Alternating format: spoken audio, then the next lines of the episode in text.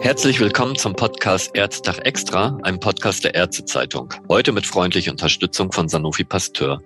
In unserem heutigen Podcast geht es erneut um das Thema Reiseimpfung. Im ersten Teil hatten wir uns ja auf das Reisen in Deutschland und Europa konzentriert und in diesem zweiten Teil werden wir weiter in die Ferne reisen. Unser Gesprächspartner ist erneut Professor Thomas Jelinek. Er ist unter anderem medizinischer Direktor des Berliner Zentrums für Reise- und Tropenmedizin und wissenschaftlicher Leiter des Zentrums für Reise- und Tropenmedizin CRM in Düsseldorf. Düsseldorf. Lieber Herr Professor Jelinek, in unserem ersten Teil hatten wir über die Impfung gegen Influenza, Hepatitis A und auch Typhus gesprochen. Bei Reisen auf andere Kontinente dürften viele Menschen sicherlich an die Gelbfieberimpfung denken. Ja, in der Tat, das ist ja die traditionelle Reiseimpfung eigentlich, Gelbfieber. Eine der ältesten Impfungen, die wir haben. Gelbfieber ist eine recht gefährliche Erkrankung mit einer Letalität je nach Ausbruch zwischen 10 und bis zu 30 Prozent. Man tut also gut daran, sich zu schützen, wird von Mücken übertragen, gegen die man sich nur schlecht durch Mückenschutz komplett abgiegeln kann, sodass die Impfung wirklich Sinn macht bei Reisen in entsprechende Risikogebiete. Der Vorteil ist, dass man sich nur einmal impfen lassen muss im Leben. Dann ist man für immer geschützt. Also das ist eine echte Effektivität hier, die wir haben. Es ist eine Lebendimpfung und deswegen geht die nicht bei Immunsupprimierten. Das ist ein bisschen ein Nachteil.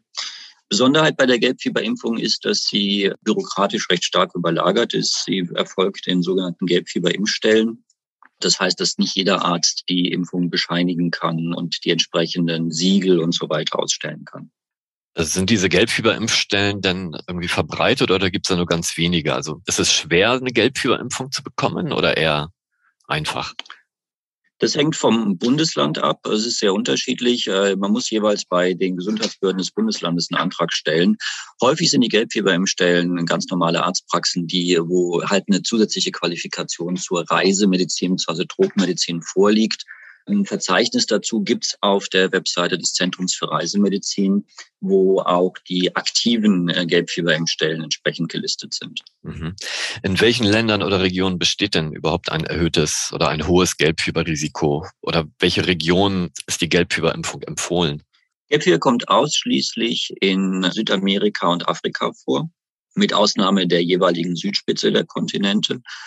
Warum das der Fall ist, wissen wir nicht. Äh, die Krankheit wird ja über Mücken übertragen, die auch in vielen anderen Ländern vorkommt, zum Beispiel in ganz Asien. Trotzdem gibt es dort die Infektion nicht.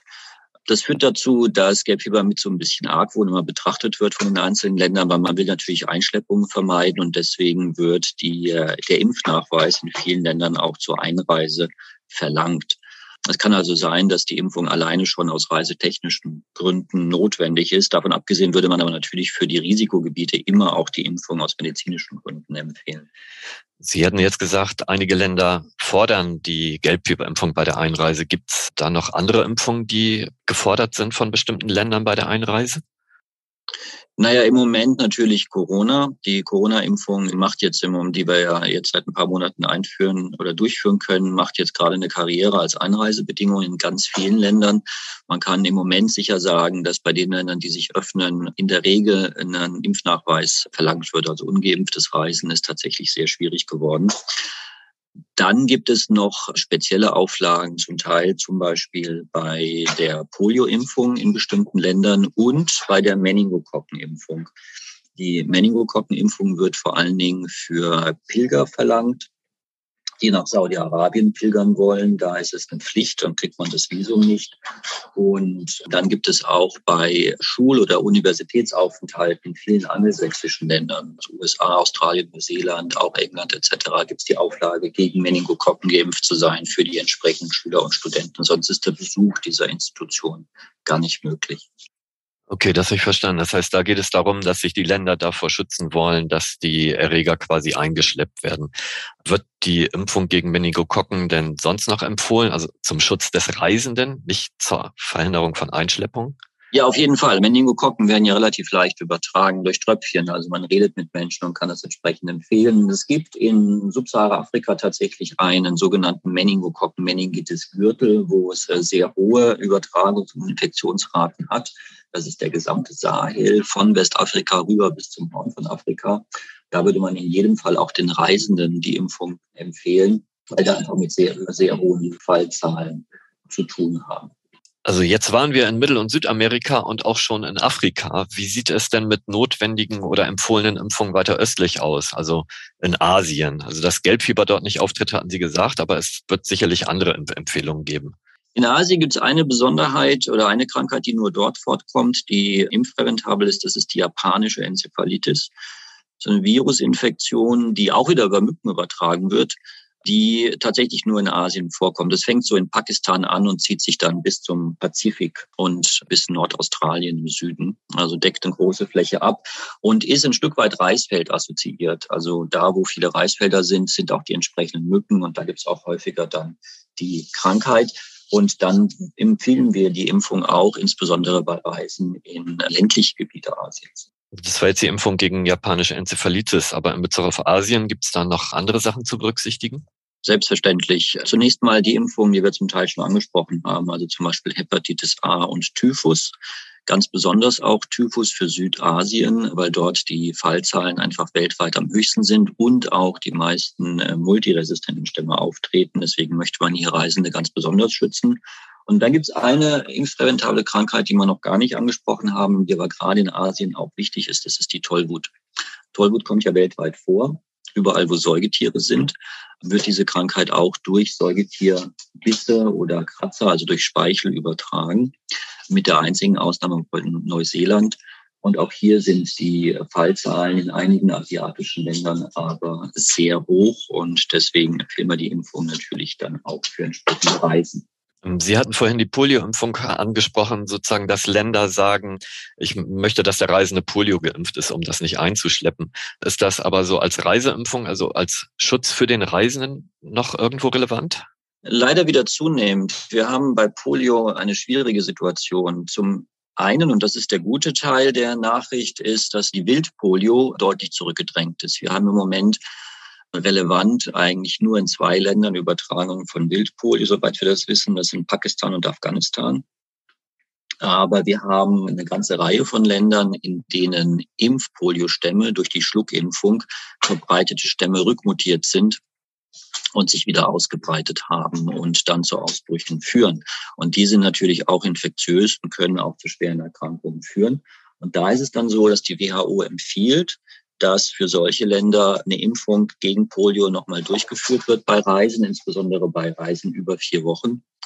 Und das wird zum Teil auch kontrolliert bei den Ländern, und zwar bei der Ein- und bei der Ausreise. Also Polio kann ein wichtiges Thema sein. Das muss man dann für die entsprechenden Länder mit besprechen. Also wir haben ja bisher eher von Menschen gesprochen, die aus privaten Gründen reisen, also Urlaub machen oder Verwandte oder Freunde besuchen. Ein kleinen Schlenker noch, wie sieht es aus mit Menschen, die beruflich unterwegs sind? Also ich denke an Katastrophenhelfer oder auch Auslandseinsätze von Bundeswehrsoldaten. Ja, das ist natürlich ein wichtiges Thema, das bei uns auch besonders abgedeckt wird. Wir haben ja in Deutschland die sogenannte Tropentauglichkeitsuntersuchung beziehungsweise Beratung, die ja vom Gesetzgeber her verpflichtend für die Arbeitgeber eingefordert wird. Es muss den Arbeitnehmern angeboten werden. Und da wird natürlich auch ganz wesentlich dann zum Impfen beraten in den entsprechenden Ländern. Der Einsatz in der Katastrophenhilfe oder ähnlichen Situationen ist ja oft auch exponierter. Also man ist einfach nicht so gut aufgeräumt, nicht so gut geschützt wie als normaler Tourist. Und entsprechend äh, haben wir da oft auch eine breite Impfindikation, um natürlich entsprechende Infektionen zu vermeiden. Hier kann auch die Cholera-Impfung sehr relevant sein, weil solche Katastropheneinsätze natürlich oft dann auch mit Ausbrüchen von Cholera assoziiert sein können.